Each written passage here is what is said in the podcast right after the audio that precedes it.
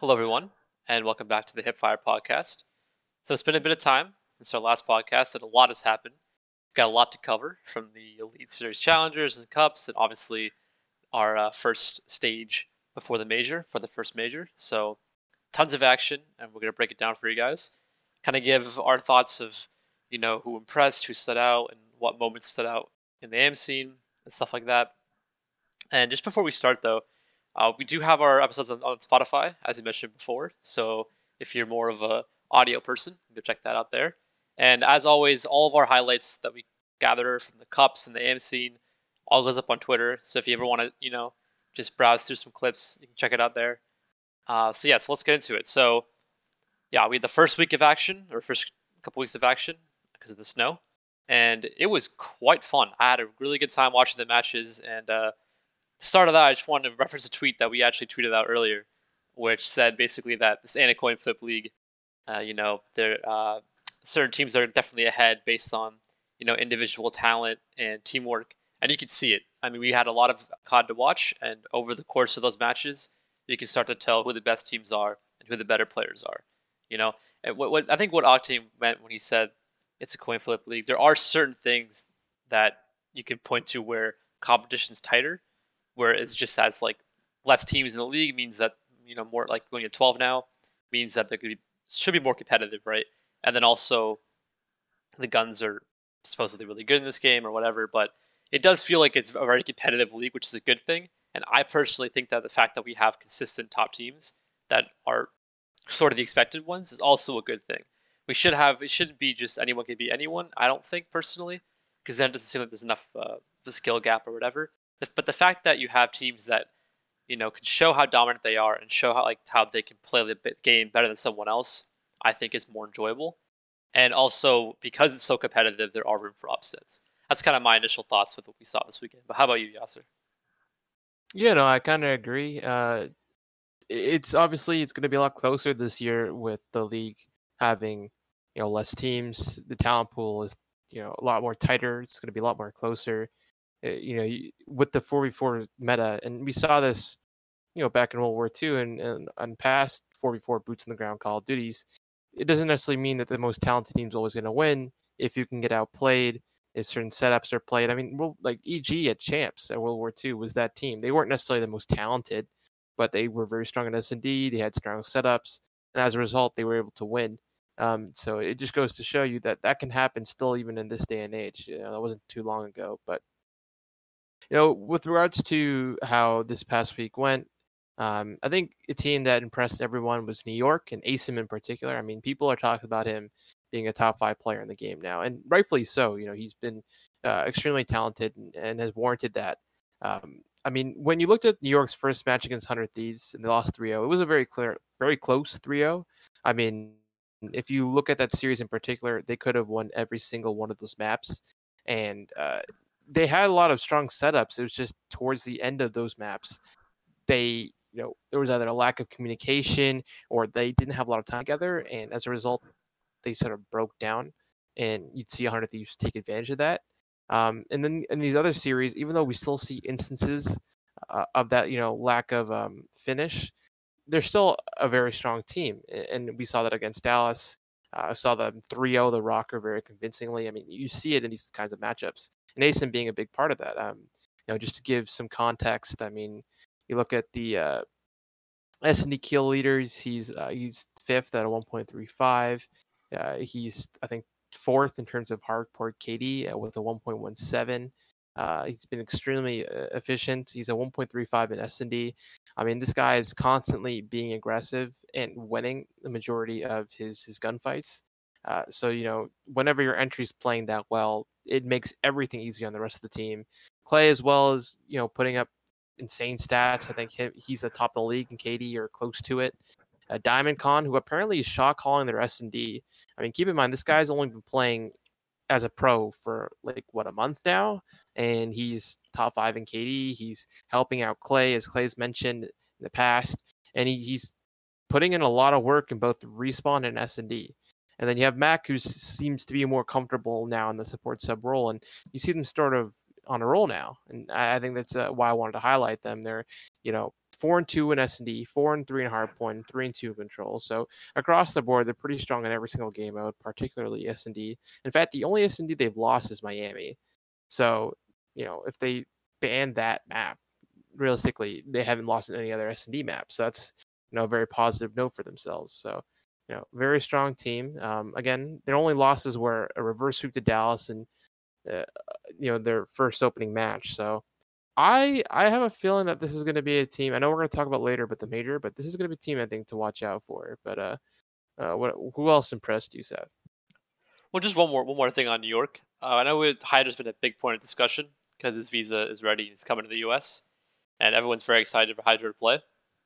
And I mean, we've been super high on Hydra from last year, and I've been singing like his praises for forever. It feels like, um, but you know, there is an expectation for him and how good he's going to be. That being said, I agree with Yas that New York's looked really good, so I don't expect him to start right away. I don't understand kind of why people thought he would. It's not like he's going to immediately fit into the team right away. However, he is that talented that I do feel that he will start at some point this year. Right? It's not going to oh, be no, right away. Without a doubt. Yeah, right. So yeah, and it, it you know, Han wanted some more hot takes, so um, you know, I'll, I'll try to get a little bit more of that no, going. He's going so, to he's going to start this year, and he's going to be he's he's going to help this team win an event like that. I was, going to say, you yeah, want a hot take? Yeah. That is the hot take. He's going to help say that, yeah. easily. Because yeah. like I get the whole point that he's he's always not going to start right away. Um, but with that kid on the talent, or with the talent that kid has, unless New York is down i'm not saying right away but i'm saying down the line whether it be the next second major or even third major if they're not winning them or placing top three why why would they keep that roster when they have this incredibly talented kid that they could input and potentially win one? I think he if if it comes to the point where they can't um, overcome those hurdles uh, or win a major hydra's going to be the guy that's going to be able to do that. So that's all I want to say. But let's move on. I think another team okay. that impressed us was uh, Los Angeles Guerrillas. Um, obviously, I don't think anyone expected them to be third in that group. um, you know, people give them a lot of flack for their roster for having silly uh, and assault, and people don't think they're the same kind of players they may have used to be. Uh, um, but you know, they finished third with a two and three record, so they did have a losing record. So you know, got to keep that in mind. In fact, they didn't even only won 38%. Only won 38% of the maps. Okay, I didn't even know that. Um, so not not necessarily the greatest uh, of showings from them, but um, you know, there are some positives that I think, because uh, I'm not mistaken, they're playing the Thieves first. Um, they're going to be a team that you know I think people shouldn't sleep on for a couple of reasons. So people don't watch uh, I hold shift or know about a series, uh, the playbook. I think you should if you're genuine, genuinely is interested in learning about how the maps work, how map pressure works, how teams are breaking down. Because what he does on this the playbook is that he breaks down matches after they happen and breaks down the setups, the the breaks, and what teams are doing right and wrong. And one he, thing he noted about Los Angeles or Guerrillas from the time that they played Chicago to when they played the Ultra was that the numerous changes they made in their gameplay from one series to the next in a couple of days. I mean, in S&D, he was talking about how in Moscow S&D, how instead of Apathy challenging mid by himself, he had Apathy look over him, and then Apathy would just check for information. And if Apathy didn't see anything, he'd push Eskies and help collapse on you know, that bomb site or if he did see something, he'd back up and wait for Assault to get his help. And it's just small like adjustments that they make like that help them win that map and help them win that series. And I think, you know, while I wouldn't predict them to beat the Los on Los Angeles Thieves, I think they will prove to be more of a challenge than anyone expects. I honestly expect it. You know, if the Thieves, if that map, if the that series goes to map five, I think the Guerrillas are going to take it, and I think it could. All the Guerrillas have to do is steal a respawn, in my opinion and that thing can go back five. And I think the Guerrillas could potentially upset the Thieves. But yeah, it's just my thoughts on them. Well, even even thinking about the, the LAG without looking at their maps, if you just want to look at the roster, you think about a game that's a little bit a little bit slower, a little bit more pre-aimy on headies. I mean, I don't mind having Assault and Silly in my team. It sounds kind of good. Um, but uh, but yeah, no, it's a good point that you mentioned how they are changing things up, and I think that speaks a lot to Bevils as a coach. You know, mm-hmm. I think we, we saw what he could do in, in World War II as a coach and even as a player, like back in the era days and the early World War II days. I mean, like that team, they got were known for their poor streak usage, but in terms of like other aspects of the game, they were obviously very good in S and D. and they had different strats down. So I, I think like for him, maybe uh, the thing was last year, right? Was they didn't only won like four dominations right the whole year, and it was not looking good, and the team just couldn't get it together. And when I when I saw that happening, for me it reflected a little bit poorly on Bevils. But maybe that wasn't fair. Maybe the team wasn't listening. They couldn't find good teamwork, regardless of who was coaching them. So now with people that he's already coached in the past, there should be a good uh, level of understanding of we should listen to this guy. He won us a championship or helped us to win a championship, right? So I expect them to be a really, really well planned and thought out team. However, against the firepower the Hundred Thieves have, I am worried, especially if it goes to like a Moscow S&D or whatever, because you know TJHaLy went like 12 and 0 on that map. It just seems like they could be as prepared as you want, but when you come up against talent like the Hundred Thieves roster has, it might just slap you in the face, you know. Um, but we'll see. Uh, I agree with Yas. If they pull off the upset, it's gonna have to be in a game five. Uh, but moving on past lag, we're gonna talk about the Empire, and specifically Huke. I think it's pretty arguable, but I'm happy to say that he's, he's the, best, best player, player, in the game. Yeah, he's yeah. the best player in the game right now. He's IGLing and frying, and it's a great thing to watch.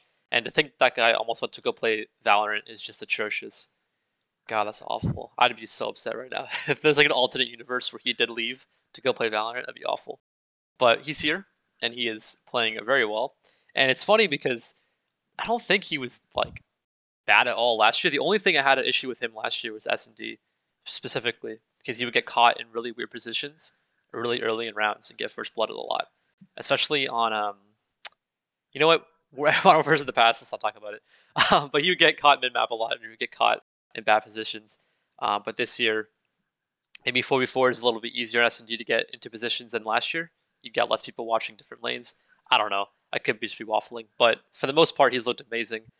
Uh, I think his natural skill plus IGLing, it makes him like a really, really, really top, like high commodity player, like MVP worthy. Even more so than, you know, someone that's just dropping numbers. Not that he's doing that on top of calling, it's just impressive. But what do you make of, of Dallas? Yeah, no, I think you hit hit it on the nail. I mean, you'll watch him how he plays, and his, and even when you listen into the comms, how active in the comms he is. He's he's constantly calling out where players are, where to push on the map. His awareness is uh, second to none. I think one of the key plays, even in their match against the Thieves yesterday, was, um, you know, when they were on P2 on rotation to P3, there was like 30 seconds or 20 seconds left on P2, and Krim spawns in like good for P2. He spawns in the back, and Q recognizes this. He pushes up through mid, gets a couple kills, goes on rotation, and essentially wins the rotation by himself. But it was that awareness not to wrap back to hill, but to push out and to go straight towards P3 in order to help his team spawn there.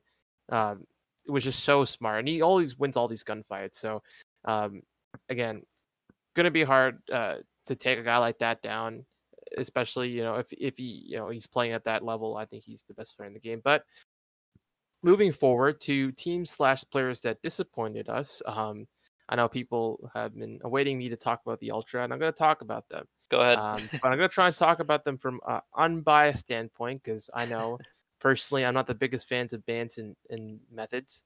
Um, but so let's look at how their series went. So they first play Florida. Everyone knows they win that match. You know, it was a very important match for them. Everyone expected either Florida or the Ultra to be the third uh, place in that group. So, you know, winning that matchup was key. Gave them the head-to-head on that on that team, and it showed that a they were capable of taking respawns and hard points off that team. I think even Nameless said they looked like one of the better hard point teams, which is kind of funny now looking back at that. And also they took the S and D. And then, you know, they have the gauntlet where they have to play both FaZe and Optic and they lose both of them, losing every single respawn, but they won both the S&Ds. And you know, looking back at those matchups, obviously the FaZe matchup, the first hard point was a bit, uh, you know, gut wrenching, where FaZe got a very fortunate spawn and had a four way pinch on P5, and as a as a result, the Ultra couldn't really do much and, and lost that series, um, or lost that map rather. And then the S&D they pulled it back, but again, the thing is their control is so poor uh, in fact, they're only playing one control map right now because of how bad it is. Uh, to give you some context, uh, the Ultra played Florida their first match against Garrison, got beat, and ever since then, the next four matches they've all been on control, or raid control rather. they don't play checkmate, which we saw in the kickoff classic, they got demolished in. So I'm assuming that's their permanent ban. And as a result, they've been playing raid over and over and over. And they only won it once, which is funny because that the one time they did win that control, they fucking lost the series anyways. So, you know, overall, their team play throughout the week has been extremely poor. Uh, you know, again, re- referencing Shift's playbook series, I've been watching a lot of his breakdowns in the Ultra, and one thing to notice about them is that they really have poor teamwork. Uh, one, they're extremely slow as a team. Uh, they're when they get four players down, they're you know not quick to recognize that they need to push up and get map pressure, and because they they don't get that map pressure, they allow teams to come back into hills and come back into games. And that's why you see all their hard points so close and, and and so you know back and forth because they don't apply map pressure when they they they should be. Uh, you know, it, it's very frustrating. I mean, guys like CleanX, it seems like he's too fast at times. Guys like Zen Bance, they're constantly pre-aiming things instead of helping push with the team, and it's like, you know, it, it's mind-boggling why they have such poor teamwork. It looked as if they were getting worse as the week got on, which makes no sense to me. Yeah, they were playing the same maps and they got worse.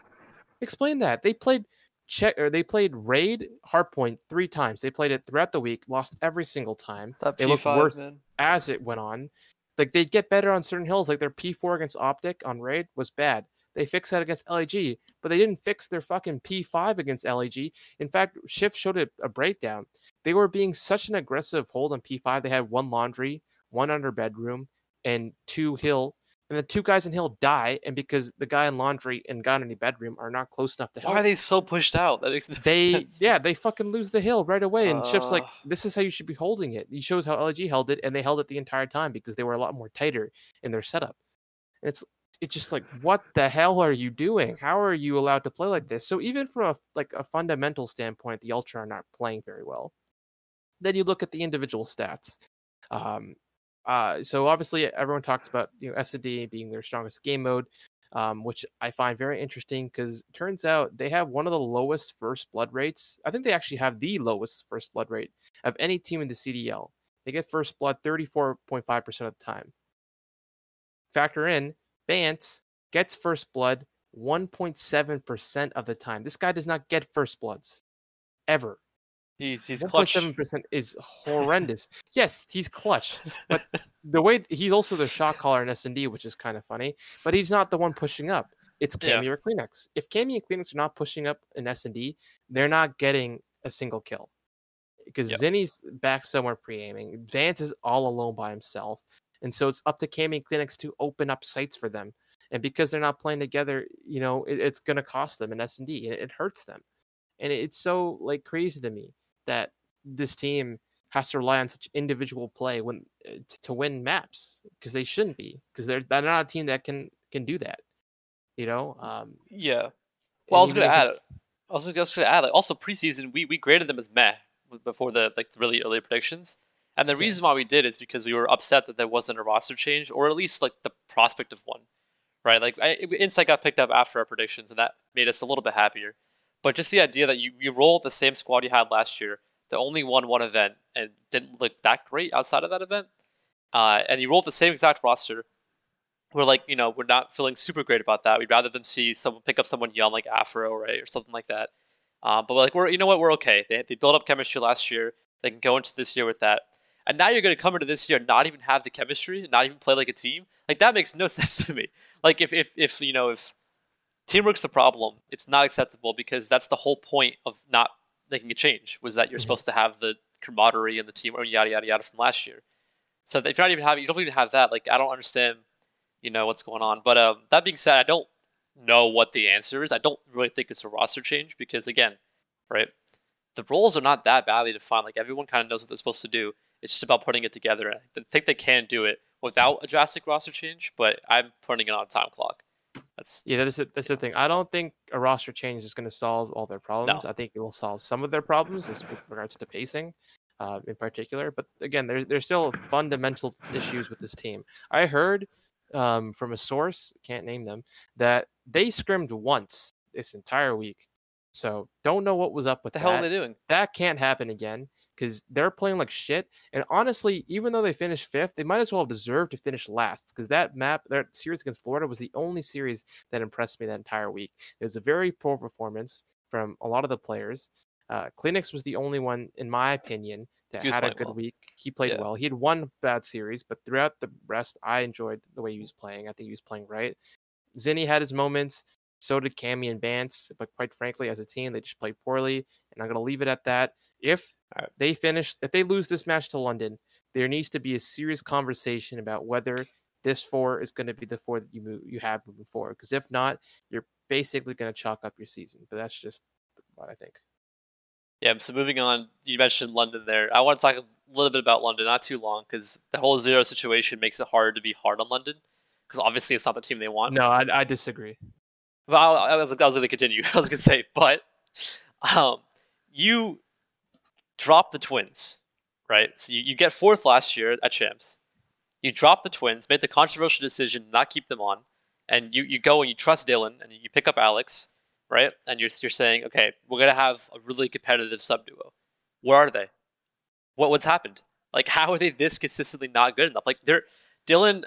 Like, I it's man, I I defended them all last year, and I still want to defend them because I just remember the Breakfast Reciprocity days and how glor glory they were. But you know what? Like, it's Side, gotta side step up. topic: Has there ever been this much of a fall off from a player from know. one title to the other? Because Dylan, I've never seen a player open up their beginning but season like thing- Dylan does, and then have n- not even close to the same impact the next two seasons. It's not even. You're right, but the thing is, like, he is still individually talented. Like, you could see moments of it where you're like, "Oh, it's a nasty snap," but it's just it's way too much like Prestinni in World War II. Like b- before they dropped Silly, there was a moment where Prestinni would just like chow everything, and he was playing way too fast. I, I feel like that's like Dylan all the time, and it's not just like a a play. Like, uh, there's one moment I want to mention, like on Raid. I think it was. I'm pretty sure it was Raid. Is off the break of a hard point or control, and Dylan gets three kills right off the rip with an XM4. And I was like, you know what? That might be the fix. Just throw an AR on him. You can't play as fast. Just like force him to slow down. Maybe that'll fix the situation. But regardless, if there wasn't COVID right now, I'd ex- fully expect like guys like Afro and Nasty to be on the team. Like I don't think that it's hard right now because of visas. If there wasn't the visa issue, I don't expect. I don't thing. think Dylan be What on are the they? team. What are they gonna do though? Because even when Zero eventually does come here, which it doesn't look anytime soon, because uh, he's now started screaming with EU challenges. Yeah, I saw that. Yeah. So, what's what's what's the fix, right? Well, so the the fix someone in an A. Yeah, well, look, yeah, I was gonna say like the fix can't be. Oh, we have visa issues. We're just gonna chalk like half the season up. I don't think that's okay. You know, I don't think you could really, really do that, especially because there's so much talent in NA as it is. Like there are guys to go for. Uh, I don't know what the contract situation is. I don't really like the whole idea of like a, you know, one week contract. I'm not sure a lot of AM players would go for that. If you have to commit to somebody long term, you might as well do it now before you wait and they get snatched up. So I think they should make some changes. I think Dylan should be up, you know, up for debate, and I think Alex is fine. He was he's consistent enough. It's just like it's just not good enough. Like if you drop the twins and go for the sub duo, the sub duo has to be the main part of the team, and it's not right now, and that's not good enough. It's kind of my take. Yeah. No, no, 100%. I agree with you. But I think the last team we want to talk about that disappointed is Florida. Obviously, last in this group, six map wins. Holy shit. Didn't realize it was that bad. Um, on par with their group. With Seattle. Again, um, high expectations. They had beaten FaZe in the kickoff classic. Again, it's preseason, but that's impressive.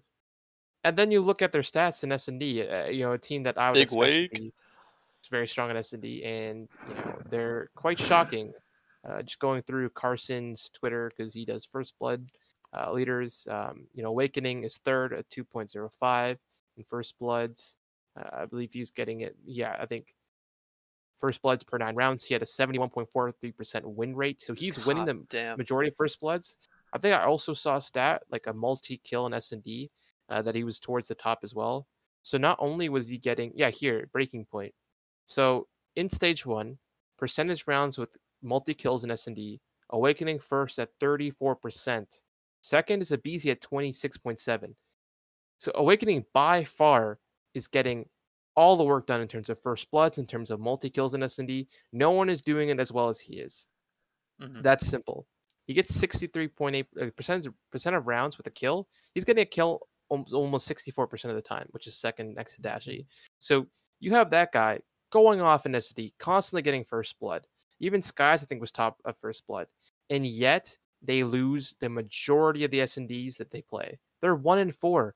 How do you have a player getting you first blood that often and then going one in four? It doesn't make any sense how you squander man advantage consistently. I mean, Skyz in Slack, 0.66 and 0.68 in S&D, that's not going to cut it. That is Nope. simply not going to cut it. How are you doing that when you have man advantage? That should not be happening. It doesn't make any sense. Wake has almost 40% of their kills in S&D. It, it's wild. It doesn't it doesn't add up. Like how are you like they have to seriously reevaluate because they should be by all means with these stats a top S&D team. They need to really seriously reevaluate how they're playing S&D because that cannot simply happen. Well, And you then you know, look- I was gonna say, you know, one thing that could fix their search is Havok. Havok was a top search player in Black Ops 4.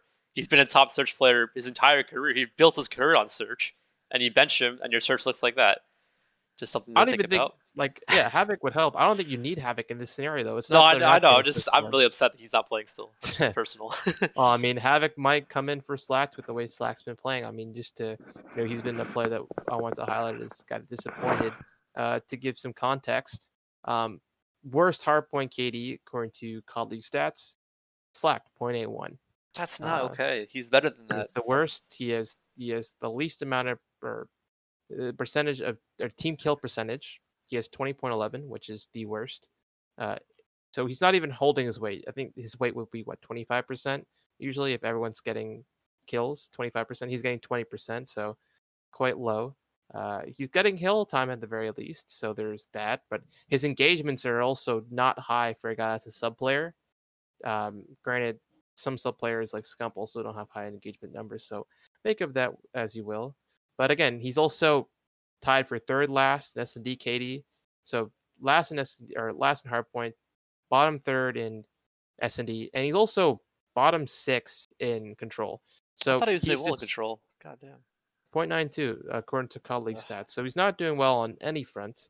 Well, he Um, the, the thing with Slack though is like he if he is shot calling and he does get timely kills, like you'll notice he'll get like a really important two piece or something like that. So there is that going for him. But you're right. Like if he's if it's that far behind, then I don't know if it's worth the IGLing. If especially if they're one and Yeah. four.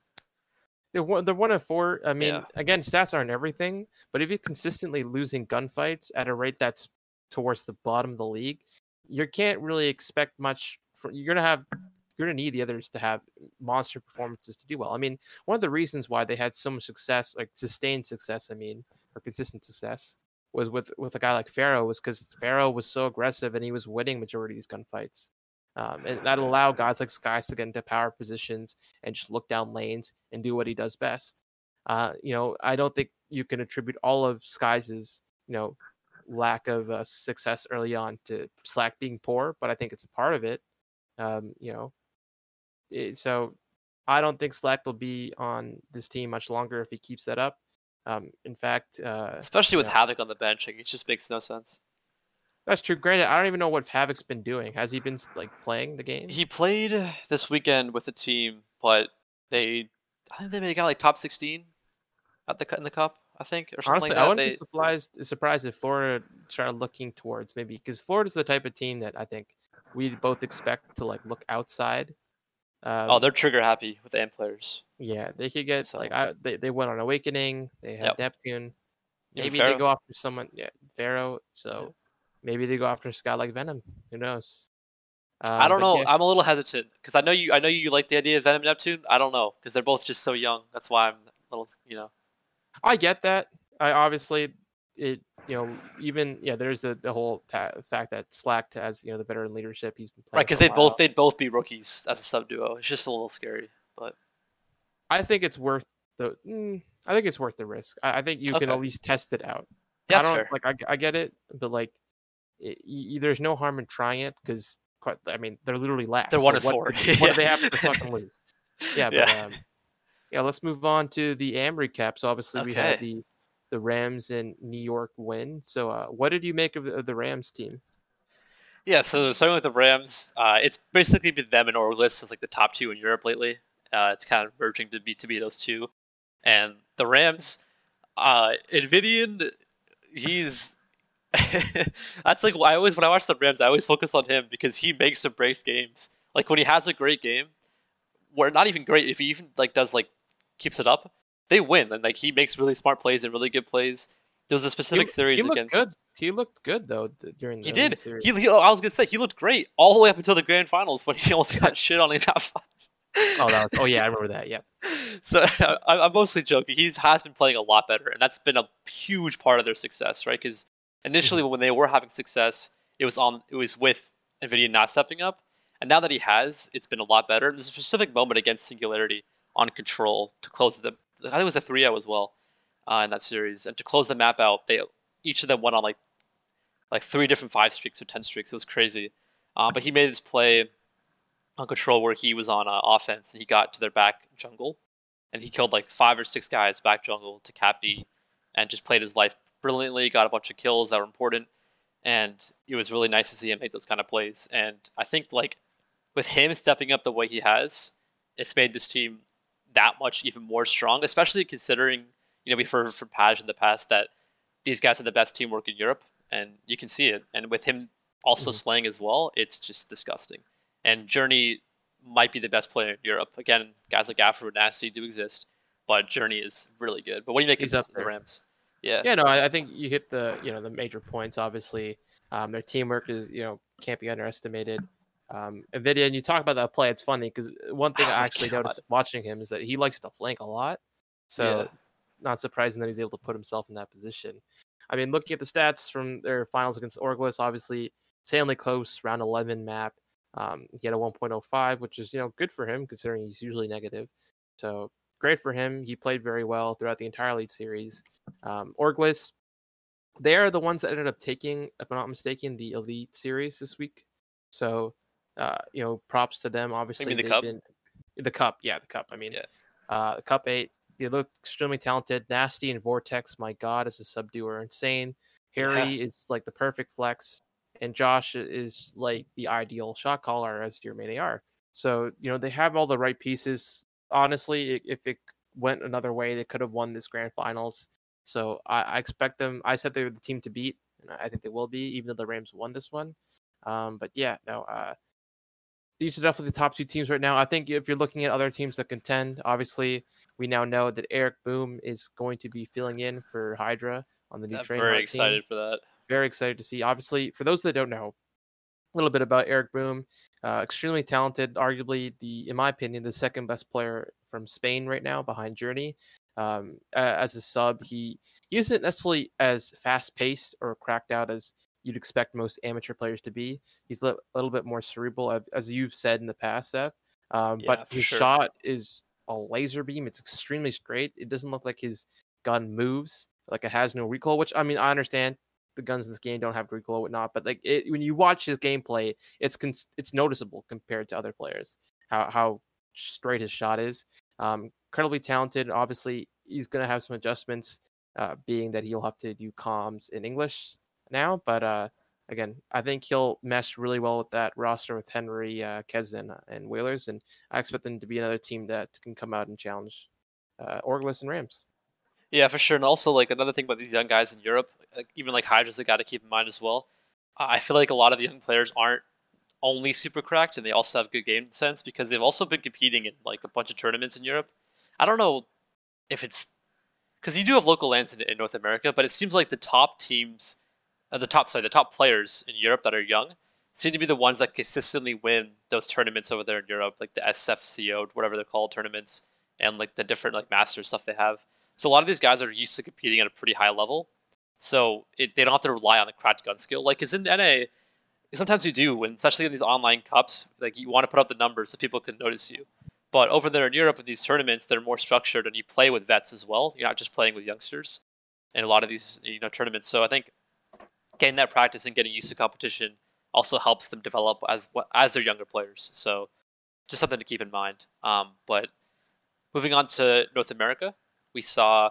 I guess you could say it was an upset, although it's pretty much top two. But New York Subliners yeah. won the Elite Series. I, I, would consider it an upset. I think West Star were, were still favored. I think also uh, the way they won it in right because they Yeah, they went. true. they reverse swept UT Crew. They were on the brink of losing. Reverse swept, went round eleven, map five, won that, and then they beat Wester. 3-0. Mhm. Yep. Right? Was it 3-0? Ah, I don't Or am honestly. I forgetting it wrong? Is there, there's so many matches that it just gets bogged down.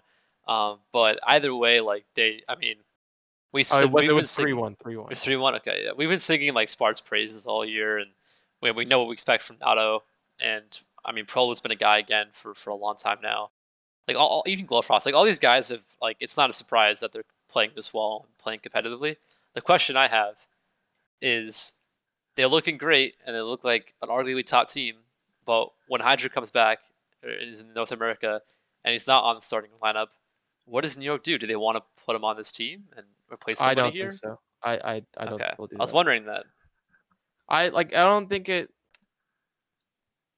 I'd have Hydra play with like he play with whoever he wants. Um, Okay. I don't think I'd have him play on the academy team. I think what do you have going right now with the chemistry you have built, like who Mhm. who are you going to say, hey, Hydra's here, we're gonna replace you? I don't think that's gonna happen. Um, I don't think it should happen. Um, with Yeah. regards to their performance, um, like you mentioned, I think because we saw them play Wester during their like regular season matches, and Wester smoked them. Um, so it's going to be curious to see how what like what changes we saw, and quite frankly, like New York just came out like really hot. I mean, the first hard point they nearly smoked them. I mean, Gravity had a point six two. He wasn't doing well. Um, you know, as a team, they just weren't able to keep up with Hamza and Spart because with their ARs, they though that AR duo really held it down in the first hard point, and even the second S and D they were able to clutch out. It was only when Paul literally like went 28 and 10 and carried his roster to to a map three win that you know they showed some sign of life, but it was like a very uncharacteristic loss of Western, and we're seeing more of that uh, as of late. Um, you know, with that loss, their loss to UT Crew, they got 3 0'd during the regular season. Even their loss in the like most previous cup, where they didn't even make top eight or or whatnot. So, and although there's you know cheating accusations as there always is, Oh God. but yeah. you know we're seeing more and more that this team is a lot more vulnerable than they have looked at earlier in the season. While they're still, in my opinion, the best team in uh, in NA, um, you know, it, it, I don't think it's going to be a surprise anymore if the teams start beating them on a regular basis. Well, there's a lot of lot of good teams and players in NA right now. Like even the team that won the last cup, Insights team, that was thrown together probably within a week, right? Because I don't think they, they Yeah. played together last cup, so that was kind of impressive how fast they would have put together. And speaking of the team that won the last cup, just uh, to wrap up our thoughts here, uh, I just don't want to go for too long, but Twerk, Yeah. I am so happy. So I've known about Twerk for quite a while, as I expect many of you guys as well. If you follow the S and D scene, uh, he's been around for for a good long time now, and he's trying his hand at variant, giving it a shot, and he looked pretty damn good right out of the gates. Especially playing well like in S and D in the cups. I feel like there's a lot of pressure on these S and D kids sometimes, like where you switch to variant and you have to keep the S and D up because that's what you're supposed to be good at. And if that falters, then it's like, well, what's the point, right? Uh, but he definitely stepped up in in every game mode, but also in in S and D, and it's great. I love it. I think that you know, I I you could pretty confidently say that some AM teams and S and D stars play search better than the pros. So I still advocate for if you're not going to put like S and D subs in the game, and I understand that. Um, I still advocate for picking up like a bench player or somebody on the team as an S and D kid, just to scrim or like help with strats or just help with like you know mid round adjustments because I think it's it is a coachable thing. I, I personally think it is, and having a guy like why not why not pick up Twerk and, and have him critique your S and D for like a week or something? Just give it a shot. But and anyways, it was nice to see him play well, and uh, you know it was good to see him, Onyx, Proloot, like all these guys that we I've known for such a long time, like play well in Variant. It's just nice to see. No, hundred percent. It was uh, uh, very cool to see those guys end up taking the cup again. Triumph. Um, it feels like a broken record. These guys cannot, Oh for God, yeah. whatever reason, close out a series. Holy shit! Um, it, it, it like if it makes me sad for those guys because they have so talent. Yeah, Yeah. but they just for whatever reason have that's been their theme. They can't close out a series for whatever. Well, we uh, even saw people asking like, "How is Danny doing this year?" Just because they haven't seen enough of him. He barely makes it to a Sunday. And even right, when he's been does, the- he chokes. They Yeah. choke. Like I still remember that that choke against New York early on in the season. But um, you know, with that being said, uh, let's move on and end the show with our our preview and uh, our Oh, sure. picks for the CDL major. Obviously, um, the first that. major uh, of the season. Going to be interesting starting this Wednesday.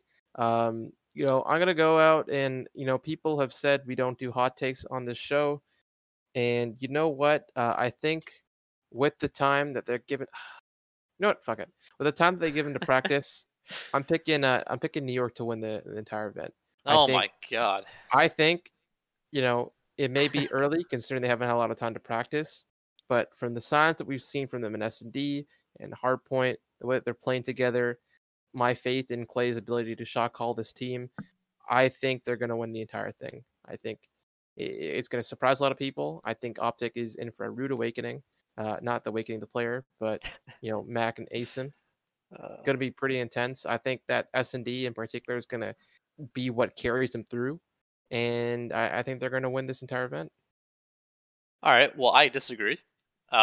Um, but I actually don't think it's going to be or Empire. I think it's going to be the Thieves that take the event. I am a little biased. I, am a Kenny fan, so I'll, I'll you know take it for granted. But Well, I even think after the 3-0 that they got, even after the 3-0, so I think the 3-0 actually could help them. You know, because I think Dallas was looking kind of weak, and maybe they got caught off guard a little bit by them playing so well. But I mean, they're Dallas; they shouldn't have. But either way, I, st- I still think you know they don't have to play them until what winners finals, so they can they can take that there. Uh, but I, I do I do think the thieves have looked really great this past week. Uh, TJ especially in S and D, like World War, the World War Two TJ, World War Two Kenny, they're back, and Temps frying. It's all looking great. Uh, they can get gotta get a little more consistent, and uh, I think they're I think they're really good. Like I really am confident in the thieves. And my other hot take is that I think Legion will place top four. Uh, I don't know if they can get past that. It's a bit tough, but I think they'll make the loser bracket run, and we'll see consistent improvement for them going forwards. I still think it's a bit of a hodgepodge team, kind of mashed together. And I know they've had time to practice, but it's not going to be a you know an easy kind of. It's hard to force players to play together that didn't really want to, and it kind of seems that was the scenario for Paris. But given some more time, I think they can they can emerge quite quite good, especially the way that Aqu was playing. Like Yuli's gunning, right? So, and they, they have to play either the Surge or Mutineers. I'm not worried there. You know, um, well, So I I think don't they think the Mutineers could fix some of their problems. I think Ah, maybe, but I'm not super confident in that. But uh, what about you? How do you like in the loser bracket? Who do you think kind of makes it out of that group? I, th- I think the Røkkr. Um, Okay, yeah, I that's think, fair. Um, I want to see more of them. Uh, you know, they looked very strong early on. Obviously, they're they took down the Empire, which was very impressive. Their S Mm-hmm. and D, although it looked very shaky against New York, I think is still very strong. Um, you know, What do you? How do you feel? Sorry to cut you off here, but how do you Yeah, feel no, about no, no, Priest ahead. attaches the subs? Like, how is how do you feel about that? I, I think I want to see now. more of a sample Okay. size before. Like I want to see after this major where they're at um, individually and at, at as a team because obviously I think you know from the limited I saw of them from their matches against Dallas and Seattle, they looked okay. They didn't, Mhm.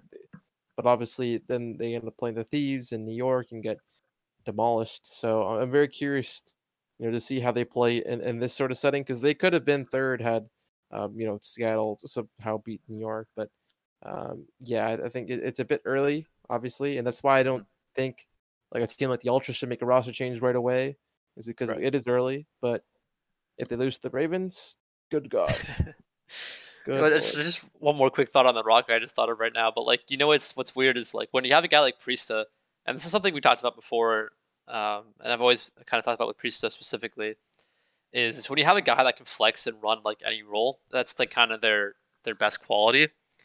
It does feel though that sometimes you want to put them in a position where they can also like you want to get the most out of them, basically, right?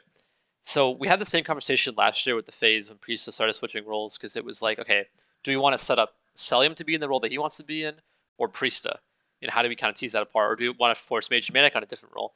It is almost difficult to figure out sometimes when you have a guy that is like a Swiss Army knife, but you want to see him really excel in whatever he does because he's that talented. It almost makes me wonder if Priest will be better suited as an AR and as a flex, and if they were to drop somebody, maybe be Mike. I know it's tough because Mike's probably your S and D caller and is a very good search player.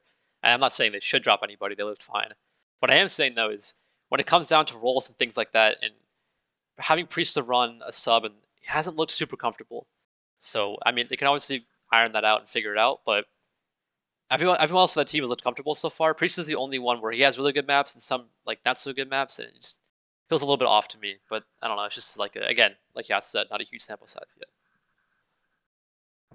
Yeah, that, that should uh, wrap up our thoughts. Obviously, uh, tried to condense everything that happened in the past week into It was a lot. one, yeah. one episode, which is which is quite difficult to do. But um, yeah, it should be interesting to see the major season two. Um, you know, we're gonna it. try try and do some more content like this, uh, get it up quicker. But yeah, Yeah, we had no, some we had some midterms. yeah, bit of bit of Yeah. busy week, but um, should be interesting. And yeah, I hope you guys enjoyed, and uh, see you guys in the next one. yep. See you guys.